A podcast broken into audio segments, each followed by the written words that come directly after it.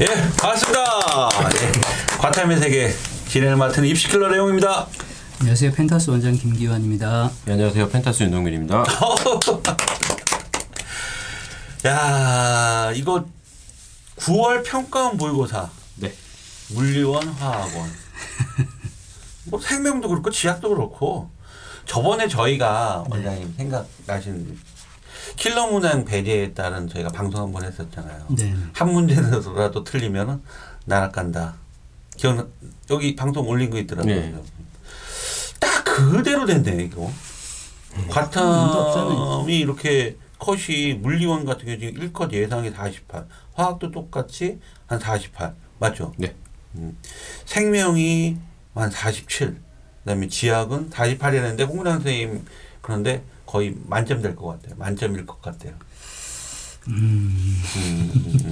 자, 오늘은 물리 화학 9월 평가원 모의고사에서 또 어떻게 출제됐는지에 대해서 오늘은 좀 방송을 좀 해보도록 할 것 같고요. 먼저 물리원 같은 경우는 잠깐 제가 원장님하고 얘기를 했는데 이 예상 등급 컷에 비해서 되게 문제가 쉬울 거라고 생각했는데 또 반전이 있네요. 네, 저의 생각은 조금 다른 게 네네. 실제로 학생들이 뭐 상위권 학생들은 킬러 문항이 배제됐기 때문에 아무래도 네.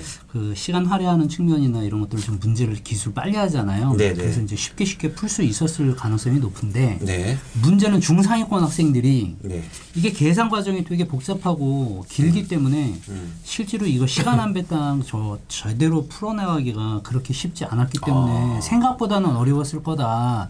아이들이 느끼는 체감 온도는 제가 보기에는 작년 뭐 수능보다는 당연히 좀 더 어려웠을 것 같고 그런 네네. 생각이 들어요. 근데 문제는 대부분의 문제들이 뭐 수축이라든지 우리가 기출 문제로 나왔던 형태의 문제들이 계속 나오고 있기 때문에 거의 그러니까 신유형이 안 나와요. 과탐 전체가 다 그렇겠지만 네. 이제 새로운 유형이 나올 때가 아니고 네. 기존의 기출 문제라든지 이런 모의고사라든지 이런 부분에서 풀었던 문제들, 수특에서 네. 풀었던 문제들 네. 그 형태들을 약간 변형해서 나오는데 우리 학생들이 이제 느끼기에는 어디서 봤던 그림이기 때문에 굉장히 수월하게 접근을 하죠. 아, 이 그림 나와서 봤어. 네. 그러면서 쉽게 자신감 있게 문제를 갖다 접하지 않았을까라는 생각이 들기는 해요. 그럼에도 전문가가 봤을 때 쉽지 않았을 거다. 제 시간 안에 풀기가. 그러니까 이게 상위권 학생은 수학도 그랬었거든요. 상위권한테는 완전히 꿀빵 거고. 그렇죠. 근데 이게 중위권의 학생들 입장으로 봤을 그러니까 때는 중상위권 애들, 그러니까 2등급에서 3등급 이 네네네. 친구들이 상당히 변별력이 있지 않을까 저는 생각이 돼요. 그러니까 1등급 아이들은 뭐 어차피 뭐 그냥 투 과목이 서울대에서 투 과목을 지정해서 이제 그걸 폐지하면서 네. 투를 준비했던 학생들이 대거 또 물리원 쪽으로 그렇죠. 상위 그룹 학생들이 많이 또 들어왔을 것이고 그렇죠. 그죠? 그렇게 됐을 때 봤을 때 그러니까 이게 48이라는 예상 등급 컷은 그만큼 잘하는 아이들이 또 많이 들어왔다. 잘하는 아이들 시각으로 봤을 때 되게 쉬웠던 문제였기 때문에 그렇죠. 네. 그죠? 고민을 해야 될 부분이 많이 없어요. 그러니까 늘 본인이 연습했던 방식대로만 풀어도 대부분의 문제들을 전부 다 접근이 가능하기 때문에. 그러니까 이 등급 컷에서 보여주듯이 2등급 컷은 43점, 5점 차이가 난다. 꽤 차이가 그렇죠. 크네요. 네. 제가 말씀드린 게 이제 그런 부분이고 1등급하고 2등급이 확실하게 갈려지기 시작한 게 그러니까 최상위권 친구들은 문제가 어떻게 나왔든지 킬러 문항까지도 맞힐 수 있는 그런 능력이 있잖아요. 네. 그러니까 걔네들은 어차피 지금 이 문제로 나왔을 때는 생각보다 시간이 남았을 수도 있어요. 1등급 아이들은. 네, 그렇죠. 남았을 수 있어요. 왜냐하면 그냥 늘 봤던 문제이기 때문에 네. 그냥 슬슬 풀렸을 거예요. 하나도 고민할 부분이 없거든요. 문제가. 그렇죠. 네, 늘 봤던 친구들은 하나도 그냥 고민할 부분이 없어요. 이거 문제 조건 어떻게 하지? 라고 고민할 필요가 없는데 이제 2등급 정도서부터 시작해서 킬러 문항이 약간씩 걸리고 이랬던 친구들이 있잖아요. 기존에. 근데 그런 친구들 같은 경우엔 준킬러 문제에 대한 변별력이 상당히 생각보다 높아졌기 때문에 실제로 보면 우리 친구들이 상당히 어려워했을 가능성이 없잖아. 있다. 시간 안배상 시간을 철저하게 잘 좀 빨리빨리 문제를 푸는 친구들이 2등급을 맞았을 것이고 그게 부족해서 한두 문제를 갖다가 못 푼 친구들이 찍어가지고 3등급이 됐을 가능성이 되게 높아요. 지금 원장님 말씀 아까 초반에 말씀드렸지만 기출이라든지 EBS 연계라든지 그러니까 굉장히 그 비슷한 그림 그래프 여러 가지 이제 상황들은 다 연출이 된 상황인 거고, 그러니까 결국 그러네요. 많이 풀어보고 많이 연습하는 학생들한테는 절대적으로 유리하죠. 절대적으로 과탐은 네. 그냥 다른 교과도 물론 마찬가지지만 네. 과학탐구에 있어서 사탐도 마찬가지라고 저는 생각하는데 반복이 가장 중요합니다. 자, 그렇다면 원장님 여기서 꿀팁. 지금 2등급의 아이들은 그러면 이 남아있는 시간 어떻게 또 공부를 해야 될까? 한 개씩 올린다. 등급을 올리는 전략으로 봤을 때 3등급의 아이들, 4등급의 아이까지만 얘기합시다. 여기까지는 좀 정리해 주세요. 그죠. 1등급 학생들은 지금 하던 대로 하면 되고요. 하던 대로 하면 1등급이 나오는 거예요? 네. 하던 거를 안 하니까 빠지죠. 빠지는 거고. 그렇죠. 왜냐하면 감이 떨어지니까. 감 떨어지니까. 네, 잘하는 친구들은 조심할 게 뭐냐면 자기가 다 안다고 생각하고 다른 과목에 집중을 하거든요. 그게 문제. 근데 생각보다 그게 이제 감도가 뚝뚝 떨어지거든요. 네. 하루에 몇 문제라도 꼭 풀어보는 그런 습관을 꼭 가져야 하고. 근데 그런 친구들은 다 해요 또. 어차피. 3등급은 뭔가 개념이는 약간 3, 4등급은 뭔가 좀 부족한 게 있지 않을까요? 개념이 부족하지는 않을 거고요. 네. 개념에 대한 문제보다는 이제 문제 풀이를 갖다가 그만큼 좀 덜한 거죠. 반복을. 그러니까 3등급, 4등급 정도 나오는 친구들 같은 경우에는 지금 등급 컷으로 보자 그러면 대략 한 30점대 초중반 37, 4등급 후반 나오잖아요. 28까지 떨어지는 이렇게 나오잖아요. 그러니까 이런 경우는 네. 대부분 문제를 갖다가 많이 안 풀어본 친구들이 많아요. 네. 개념이 모자라지는 않아요. 네. 군데군데 아주 작은 부분이 모자라긴 네. 하겠지만 네. 네. 절대적으로 개념이 부족하다고 생각하지 말고 본인은 자꾸 네. 개념이 부족해서 문제를 못 푼다고 생각하거든요. 네. 3등급과 4등급의 학생들의 공통점이에요. 네. 자기는 개념이 부족해서. 네. 개념 안 부족해요. 아. 개념이 부족한 건 이미 지나갔어요. 그리고 지금은 문제풀이 연습이 안 된 거예요. 제 시간 안에 문제를 풀 수 있는 능력이 없는 거고. 자, 결과적으로 까다롭고 정말 이거는 니네 못 맞히게 할 거야 라는 그런 문제는 이제 없다라는 얘기거든요. 그렇죠. 이제 배제됐다고 봐야죠. 이제 네, 그런 네. 문제를 안 내겠다라고 얘기했고 실제로 구평 문제에서 그런 문제는 없어요. 네. 아, 이 문제 도대체 어떻게 접근해야 돼? 라고 고민해야 될 문제가 없어요. 원장님 입장에서는 그럼 이번 9월 평가 문제에서 야, 그래도 이런 문제 네. 그래도 오늘 분석 아닙니까? 그렇기 때문에 야, 이런 문제는 야, 전문가 입장, 물리를 가르치는 전문가 입장에서 이런 문제 뭐 이런 거는 조금 괜찮았고 변별력이라든지 뭐 이런 것도 있었다. 그런 문제들이 좀 찝어주신다면은 전반적으로 제가 한번 쭉 한번 분석을 한번 해보면요. 네. 그러니까 역학 부분이 뭐 제가 늘 말씀드렸듯이 이제 전체 20문항 중에서 9개 나오니까. 네. 근데 그 중에 이제 대표적으로 2점짜리 형태는 5개. 5개. 그 다음에 3점짜리가 4개가 나오거든요. 네네. 전통적인 그 방식인데 뒤쪽에 이제 전기하고 파동 파트에서 약간 좀 바뀐 게. 예전에는 전기가 보통 한 4문제, 5문제 정도 나왔고 파동에서부터 조금 더 6문제가 나왔는데 이번에 전기가 더 많이 나왔고 특이할 점은 뭐냐면 전기 문제 중에서 2문제가 2점짜리 4문제가 3점짜리로 나왔어요. 그러니까 전기 부분이 쉽다 하면서도 불구하고 학생들이 등한시하는 부분인데 생각보다 3점짜리 유형을 왕창 다 집어넣었어요. 그래서 전기 파트가 생각보다 조금 좀 까다로웠을 가능성도 없지 않아 있지만 늘 보던 형태를 다행스럽게 바꿔놔서 뭐 전통적인 전자기 유도나 그런 파트만 좀 조심했으면 제가 보기엔 전기에서 문제가 될 건 없었고 네. 그리고 이제 파동이 5문제 출제가 됐었는데 2점짜리가 3개, 3점짜리가 2문제 나왔거든요. 근데 그 중에서 이제 뭐 파동은 전통적으로 어려운 파트는 굴절 파트. 굴절. 이제 거기가 가장 어려우니까 네. 거기가 제일 어렵고 그다음에 물질파 파트는 생각보다 좀 자주 안 나오는 형태가 나왔어요. 그러니까 모의고사에서 자주 안 나오는 형태가 뭐냐면 이제 나오긴 하지만 네. 16번 문제 같은 경우는 전자현미경에 대한 문제거든요. 그러니까 주사 전자현미경이라고 해서 전자 쏴가지고 이렇게 우리는 확대해가지고 보는 그런 네. 건데 뭐 셈이 있고 템이 있고 뭐 이렇게 여러 가지가 있어요. 근데 그거 문제는 잘 안 나오는데 이거 수능 기출보다는 그 수특에 나와 있는 형태의 문제예요. 그래서 이 문제는 아마 좀 보고 당황했을 수도 있거든요. 이 현미경을 자세히 안 보는 친구들이 되게 많아요. 파동에서 생각보다 네. 네. 아주 조금 나오는 부분이고 학교 선생님이 시험 문제 잘 안 내는 파트이기도 하고. 네. 근데 이게 모의고사에서 딱 나왔다는 얘기니까 전자현미경까지 꼼꼼히 봐라. 근데 여기서 네. 이제 원하는 건 물질파 파장을 이용해가지고 어떻게 확대하니, 분해능은 어떻게 되니, 이런 걸 물어본 거기 때문에 이게 조금 우리 친구들이 전자현미경 자세히 안 본 친구들은 좀 어려웠을 것 같고요.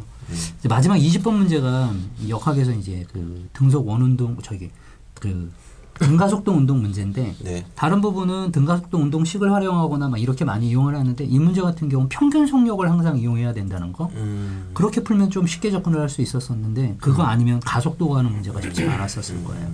근데 2점짜리예요. 3점짜리 안 내고 2점짜리로.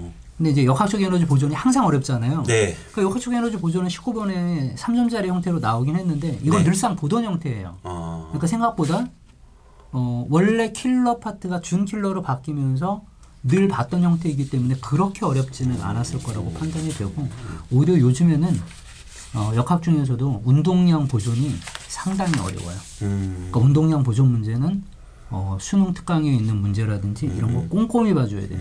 아주 잘 나오는 형태였고 이번에도 운동량 보존에서만 동전하고 그러니까 되게 많이 나오는 거예요. 지금 그 홍양쌤하고 지구과학의 홍양쌤하고도 얘기를 계속 했는데 뭐 지구과학의 이 고담들이 과탐을 공부하는 트렌드라고 할까요? 학습 트렌드 방식에 많이 좀 예전하고 많이 좀 달라지는 것 같다. 그러니까 이제 온라인 쪽에 치중이 커지는 것 같다. 근데 사실상 온라인으로 이 온라인이라는 게 보편적인 강의라는 거잖아. 해보셔서 그렇죠. 어떤 특정 등급을 대상으로 하는 건 아니잖아요. 대략 이제 기준을 맞추는 데는 있죠. 네네. 대략 선생님마다 있는데 보통 2등급 정도나 네. 이 정도 포커스 맞춰가지고. 이 정도 높아요. 높게 하면. 네. 네. 높죠. 왜냐하면 뭐 진짜 일반적인 대중적인 아이들을 강의를 하는 거기 때문에 그래서 점점 이게 과탐이 아이들 공부하는 방식이라든지 여러 가지 부분들로 좀 이렇게 점점 멀어지는 그런 아이들이 과탐을 더 친근하게 해야 되는데 왠지 멀어지는 것 같아요. 이제 과탐 쪽에서 제가 보는 견해는 그래요. 그 인강을 저도 뭐 한 7년 이상 찍어봤지만 네. 그 인강을 갖다가 이제 자꾸 듣는 친구들은 듣는 데만 자꾸 익숙한 거예요. 그러니까요. 이게 들을 때는 알거든요. 이게 네. 인강은 옆에서 얘기해 주면 다 알죠. 네네. 근데 문제는 뭐냐면 본인이 그걸 덮고 문제를 갖다 혼자 풀어보잖아요. 네. 안 풀려요. 안 풀린. 그러니까 자기는 개념이 부족해 라고 또 단순하게 생각을 하고. 근데 그게 전혀 아닌데. 그래서 지금 제 생각은 계속 듣는 데에만 치중하지 말고 본인이 직접 문제 풀어보고 안 되는 건 바로바로 물어볼 수 있는 현강이 훨씬 더 좋아요. 그러니까 제가 확실히 현강을 굉장히 좀 많이 아이들이 떠나는 것 같다. 현강에서. 그러니까 이제 안 되는 친구들은 막판에 와서 이제 개인 수업을 그러니까 이런 식이죠. 지금 킬러 문제가 빠지고 그러니까 더더욱 인강에면 해결되지 않겠냐. 이런 생각들을 많이 하는데 결국 결국 그렇지 않다. 왜 상대평가인 상황에서는 무조건 4%라는 1등급이 나와야 되기 때문에 변별력을 안 줄 수가 없는 거잖아요. 이거를 학생들이 착각하는 킬러 문제만 빠졌다라는 생각만 가지고 당연히 인강으로 해도 된다라는 그런 딱 그 기본적인 생각을 갖고 있는 거죠. 이제 사실은 킬러는 누구나 다 못 푸는 거였었고. 그렇죠. 차라리 버리면 되는 거고. 준 킬러가 문제였던 거예요. 준 킬러가 여태까지. 그렇죠. 왜 본인들은 자꾸 킬러에 자꾸 킬러만 주장을 하는데 킬러는 푸는 게 아니었어요. 옛날부터. 네. 이거 현강 학원에 대한 어떤 부분을 저희가 홍보나 이런 마케팅하는 게 아니고요. 네, 맞습니다. 학원 얘기 빼고 할게요. 그러면 피드백을 받아야 하는 얘기인 거예요. 네, 그게 진짜. 아까 원장님 말씀드린 대로. 인강공부 풀려고 하는데 안 풀려.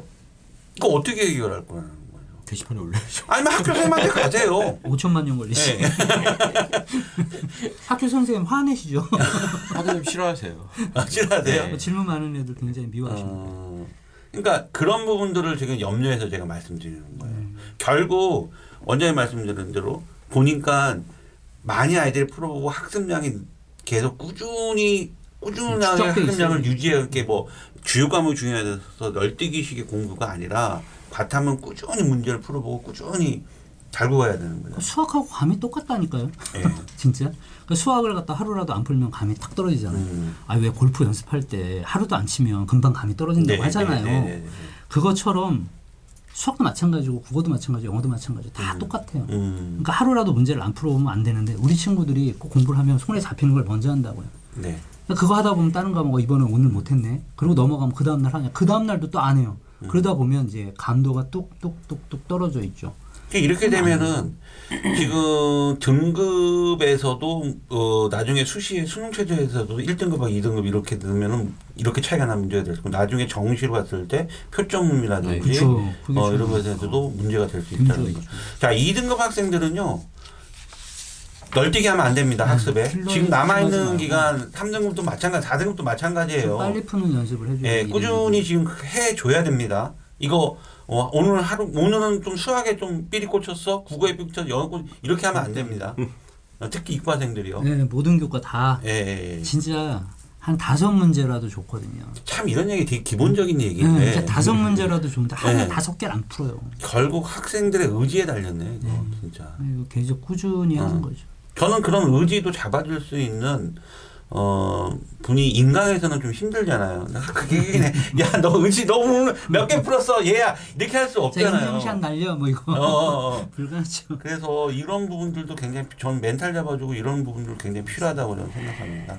자, 알겠습니다. 아무튼 뭐 물리는 9월 평가 모의고사 봤을 때 잘하는 아이들이 또 좀 많이 좀 들어와 있는 것 같고, 잘하는 학생들 같은 경우는 뭐 큰 문제가 왜 킬러라든지 이런 게 이제 사라지는 상태이기 때문에 그냥 꾸준히만 이제 수능 때까지 하면 1등급 유지가 될 것 같고, 2등급 학생들이 1등급을 되기 위해서는 하루라도 걸리지 말아야 돼요. 아, 절대로. 네. 절대로. 그리고 그러면. 3등급, 4등급 학생들에도 아직까지 희망이 있다는. 그쵸. 너네들이 안 하고 있으니까 문제인 거죠. 준킬러에 대한 부분에 대한 것만 우리가 준비를 하면 되기 때문에 오히려 제가 보기에는 3등급 친구들이 2등급 치고 올라갈 수 있는 기회가 4등급 친구들이 3등급을 맞고 2등급을 맞기가 오히려 쉬워졌어요. 네네네. 그러니까 옛날에는 킬러와 준킬러의 격차가 어느 정도 또 되고 준킬러하고 일반 문제하고 또 격차가 완전히 또 심하기 때문에 올라가기가 상당히 어려웠잖아요. 근데 지금은 그게 아니고 준킬러가 일반적으로 그냥 약간 좀 어느 정도 수준을 유지하고 있는 상황에서 킬러를 전부 다 준킬러로 바꿔놨기 때문에 오히려 이 정도 라인 정도만 공부를 해놓으면 이런 특정 라인만 공부를 해주면 밑에 있는 친구들이 그 문제를 해결할 수 있는 친구들은 하나라도 두 개, 한두 개 더 맞으면 무조건 등급은 올라가잖아요. 그렇죠. 얘네들 등급에서는. 그러니까 충분히 올라갈 수 있죠. 기회는 지금 남아있는 기간 기회가 충분히 있습니다. 그러니까 자기가 부족한 부분 위주로 역학이 부족했다 그러면 역학 중에서도 운동량, 신경량 지금 계속 준킬로 나오니까 그거 잘 보고. 그다음에 전기 파트 생각보다 전자기 유도 파트나 자성 뭐 이런 부분이 매년 나오고 있는데 거기서 잘못하면 틀리면 안 되고 실수를 하면 또 안 되고 그런 거 위에는 사실은 뭐 2등급이나 3등급 정도의 친구들이 1등급 맞는 게 별로 뭐 불가능하리라고 저는 생각하지가 않아요. 충분히 가능성이 있거든요. 가능성이 있다. 알겠습니다. 오늘 9월 평가원 모의고사 물리원 에 대해서 분석 감사드립니다. 그 자세하게 또 설명 들으시려면 저희가 그 9월 달에 26일 날, 그러니까 다음 주 화요일이네. 그 다음에 10월 3일 날 해가지고 설명회도 해요. 그때 오셔가지고 2시 합니다. 몇 학년 대상이에요? 원래 예비고일 대상인데 전학년들 다 들어오셔가지고 설명회 들으셔도 되거든요. 아, 그래. 잠깐만요. 예비고일 대상인데 예비고의도 되는 거 아니에요? 네. 예비고의도 되고 제가 입시를 갖다가 앞에서 전부 다 설명을 할 거기 때문에 고등부네요. 고등부. 예비고일부터 시작해서 전부 다. 자, 다시 한 번만요. 자, 장소가 분당 펜타스 서현 펜타스 과학전문학원에서 진행되고, 시간은요. 요일은요. 화요일 날 다음 주, 그 다음 주까지 두 번을 하는데 화요일 다음 주 화요일 9월 26일 10월 3일 시간은요? 2시입니다. 둘 다. 2시. 좋습니다. 이렇게. 이거 굉장히 많은 도움, 지금 우리가 또 방송도 하겠지만 또 현장에서 또 직접 이 선생님, 우린 방송은 뭐 15분에서 20분 내기 때문에 디테일한 건 힘드니까 현장에 가서 9월 26일 2시, 그 다음에 10월 3일 2시, 장소는 분당 서현 펜타스 과학학원. 원장님이 PPT만 지금 한 달째 만들고 계십니다. 자료 빠바. 꼭 들어가서 가까우신 거 있으면 와서 예약도 미리 해야 될 거예요. 해서 설명회 꼭 좀 들어봤으면 좋겠습니다. 오늘 방송 감사드리고요. 다음 시간에는 저희가 화학에 대해서 방송 또 진행하도록 하겠습니다. 수고하셨습니다. 수고하셨습니다. 감사합니다.